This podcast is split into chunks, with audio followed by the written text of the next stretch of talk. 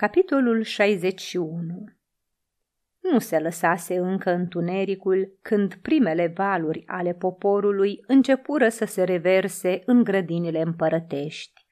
Mulțimea, îmbrăcată sărbătorește, cu cununi pe cap, voioasă și cântând parcă beată, mergea să vadă un nou și strălucit spectacol. Strigătele Semaxi, Sarmenti, răsunau pe Via Tecta, pe Pons Emilius și de cealaltă parte a Tibrului, pe calea triumfală, pe lângă circul lui Nero și până departe spre dealul Vaticanului.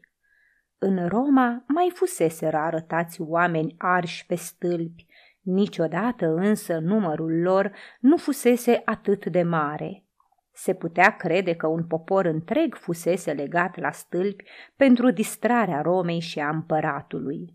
Grupurile de spectatori se opreau în fața diferitelor catarge, după cum îi interesau figura, vârsta sau sexul victimelor, priveau ghirlandele de iederă, apoi își continuau plimbarea, punându-și întrebări pline de uimire. Oare s așa de mulți vinovați?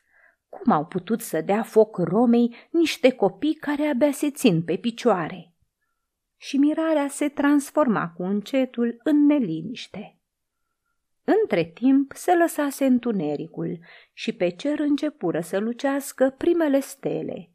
Lângă fiecare condamnat se opri un sclav cu o torță aprinsă în mână. Când trompetele răsunară din diferitele părți ale parcului, dând semnalul de începere a spectacolului, sclavii aplecară torțele spre baza stâlpilor. Paiele muiate în smoală, ascunse sub flori, se aprinseră imediat, dând într-o flacără luminoasă, care întețindu-se cu fiecare clipă, mistuia ghirlandele de iederă și înălțându-se învăluia picioarele victimelor. Poporul tăcu. Grădina răsună de un geamăt lung de durere. Unele victime, ridicând capetele spre cerul înstelat, începură să cânte în cinstea lui Hristos. Poporul asculta. Când însă de la stâlpii mai mici, voci sfâșietoare de copii începură să strige, Mamă, mamă! Chiar și cele mai aspre inimi se umplură de groază. Se cutremurară înfiorați chiar și spectatorii beți, când văzură căpșoarele acelea și fețișoarele nevinovate, schimonosite de durere sau leșinând în fumul care începuse să înnăbușe victimele iar flăcările urcau, mistuind mereu alte și alte coronițe de trandafiri și iederă. Chiar de la începutul spectacolului, în mijlocul poporului, apăruse împăratul într-o minunată quadrigă de curse, la care erau înhămați patru armăsari albi. Era îmbrăcat în veșminte de vizitiu în culorile partidei verzilor, din care făceau parte și el și curtea lui.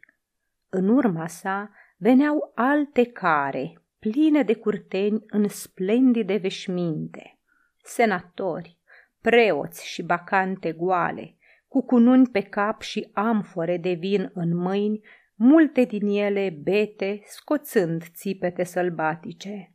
Lângă ele ședeau muzicanți îmbrăcați în fauni și satiri, cântând la citere, lire, fluiere și cornuri.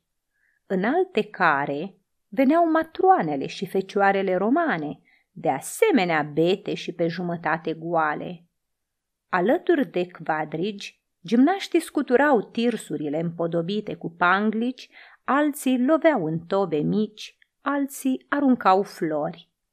Tot acest splendid convoi înainta urlând, Ave! Pe drumul cel mai larg din parc, printre torțe omenești și fum.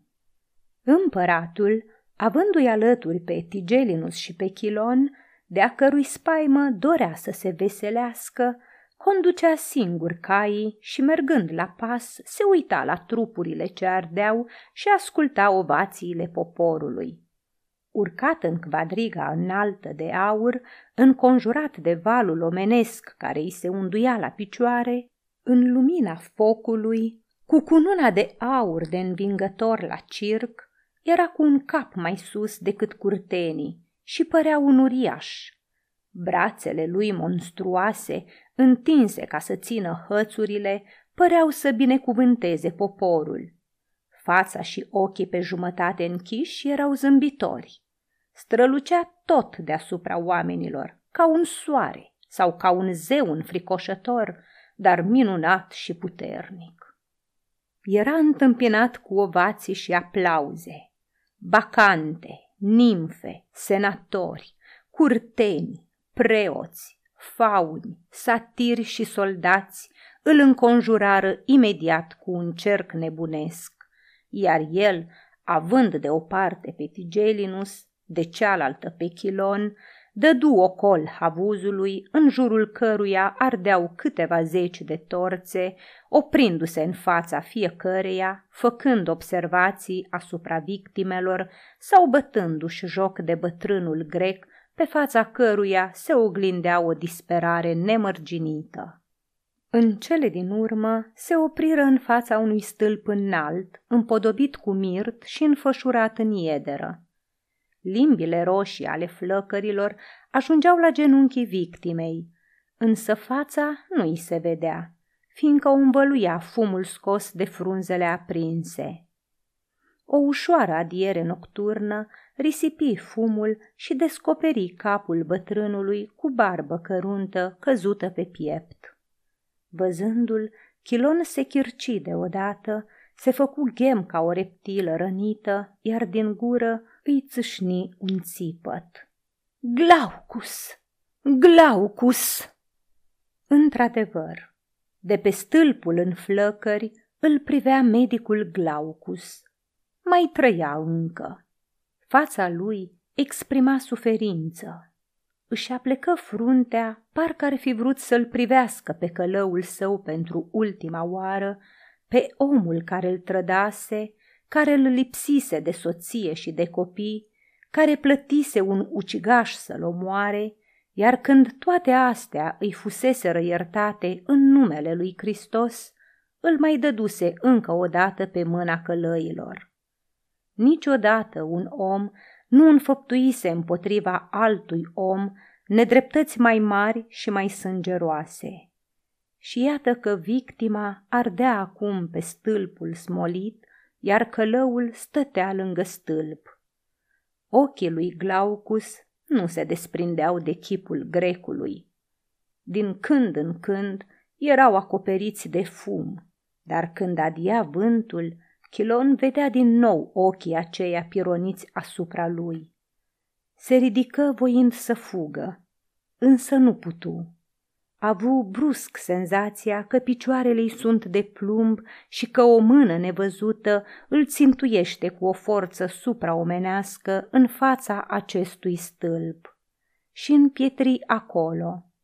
Simțea numai că ceva se frânge în el, că e sătul de chinuri și sânge, că se apropie sfârșitul vieții și că totul în jurul lui piere și împăratul și curtea și mulțimea și că îl împresoară un gol adânc înfiorător, întunecos, din care se văd numai ochii mucenicului care îl acuză. Iar acela, aplecându-și capul tot mai jos, continua să-l privească. Cei de față ghiciră că între acești oameni există o legătură, însă râsul le încremeni pe buze căci Chilon arăta îngrozitor. Era schimonosit de teamă și de durere, de parcă el însuși ar fi ars în flăcări. Deodată se clătină și, întinzând brațele în sus, strigă cu o voce groaznică sfâșietoare. Glaucus, în numele lui Hristos, iartă-mă! Se făcu liniște în jur un fior îi cutremură pe cei de față și toți ochii, fără voie, se ridicară în sus, iar capul martirului se mișcă încet a încuvințare. Apoi se auzi din înălțimea stâlpului un geamăt. Te iert! Chilon se aruncă cu fața la pământ, urlând ca o fiară turbată și luând pământ în amândoi pumnii și îl presără pe cap. Între timp, flăcările țâșniră în sus, cuprinseră pieptul și fața lui Glaucus, despletiră coroana de mirt de pe capul lui și cuprinseră panglicele din vârful stâlpului întreg. Stâlpul ardea, luminând puternic, strălucitor. Chilon se ridică după un timp, cu fața atât de schimonosită, încât curtenii avură impresia că văd un alt om. Ochii ardeau învăpăiați de extaz. Neputincios, cu o clipă mai înainte, grecul arăta acum ca un mag care a avut viziunea zeului său și vrea să dezvăluie adevăruri necunoscute. Ce-i cu el? A nebunit!" se auziră câteva voci. Întorcându-se spre mulțime și întinzând în sus mâna dreaptă, începu să vorbească, sau mai degrabă să strige atât de tare, încât să-l poată auzi nu numai curtenii, ci și gloata.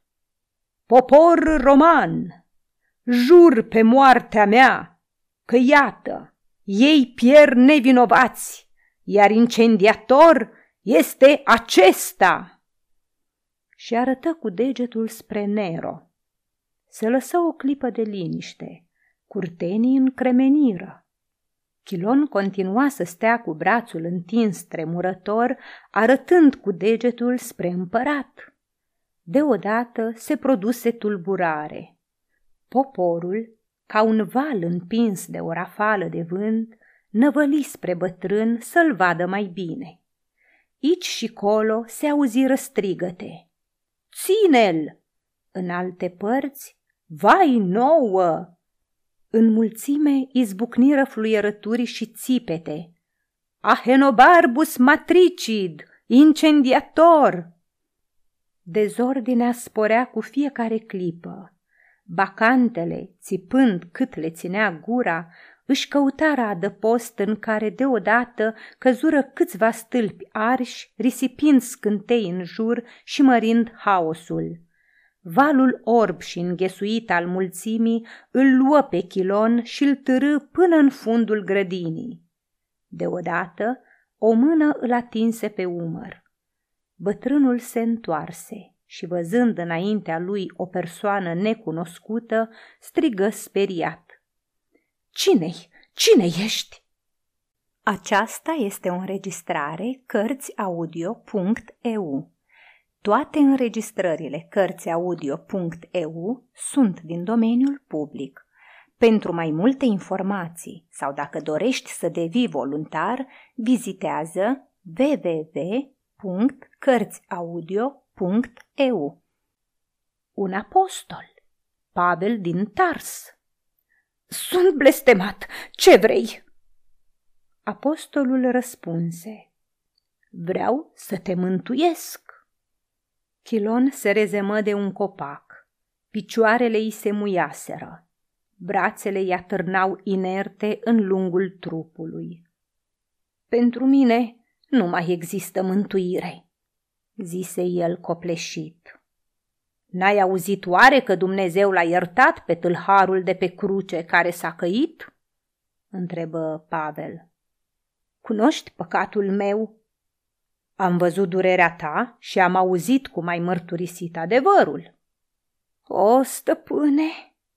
Și de vreme ce o slugă a lui Hristos te-a iertat în clipa torturii și a morții, cum să nu te ierte Hristos însuși? iar Chilon se apucă cu mâinile de cap înnebunit. Iertare! Pentru mine iertare! Dumnezeul nostru e Dumnezeul îndurării, răspunse apostolul. Pentru mine, repetă Chilon. Și începu să geamă ca un om care nu mai avea putere să-și stăpânească durerea și chinul.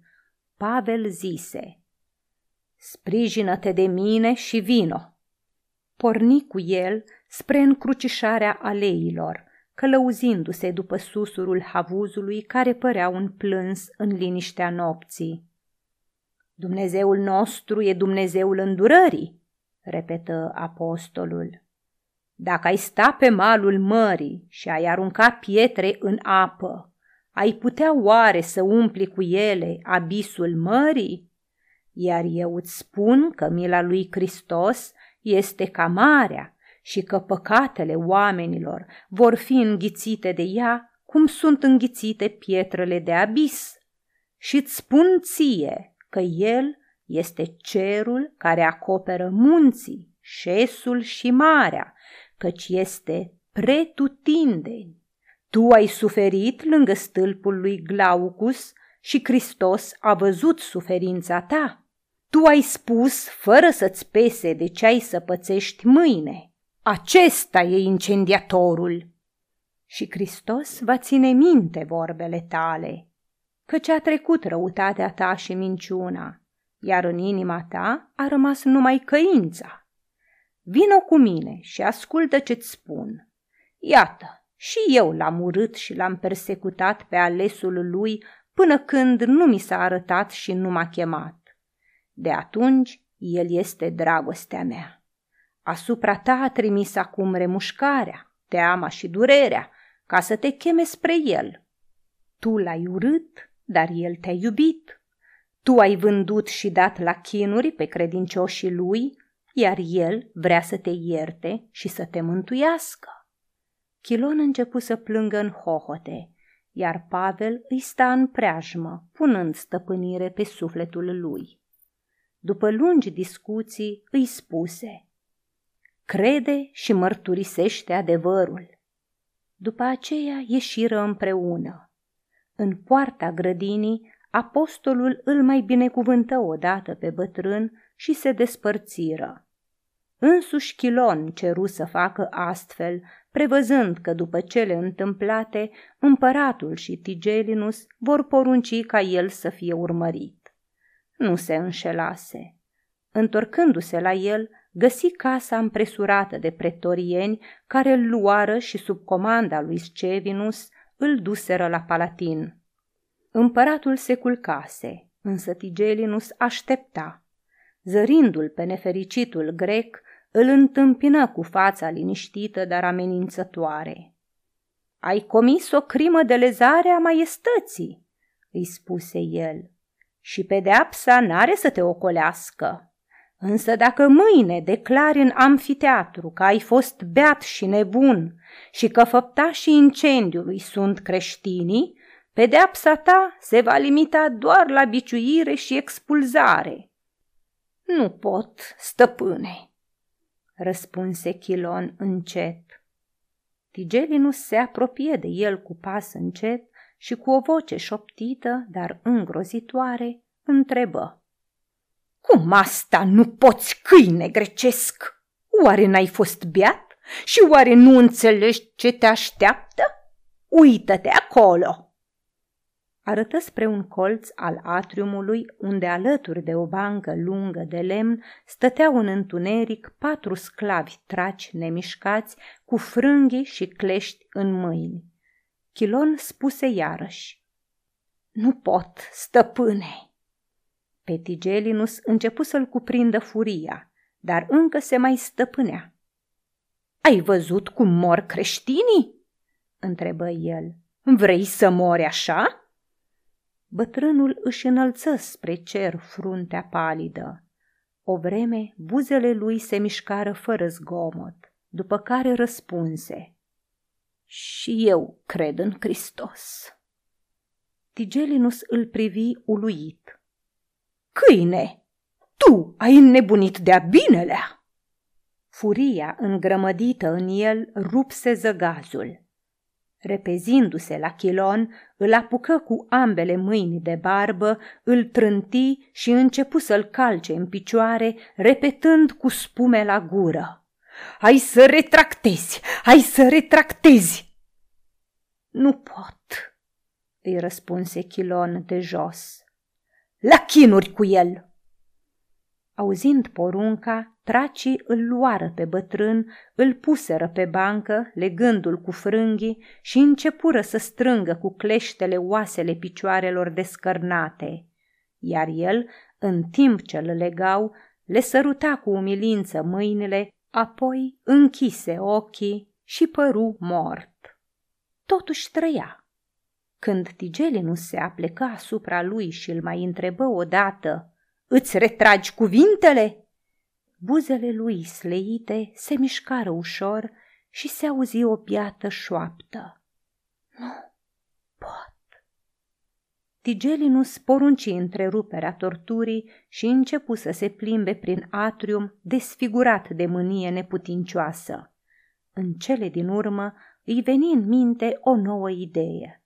Se întoarse spre traci și spuse Smulgete il limba.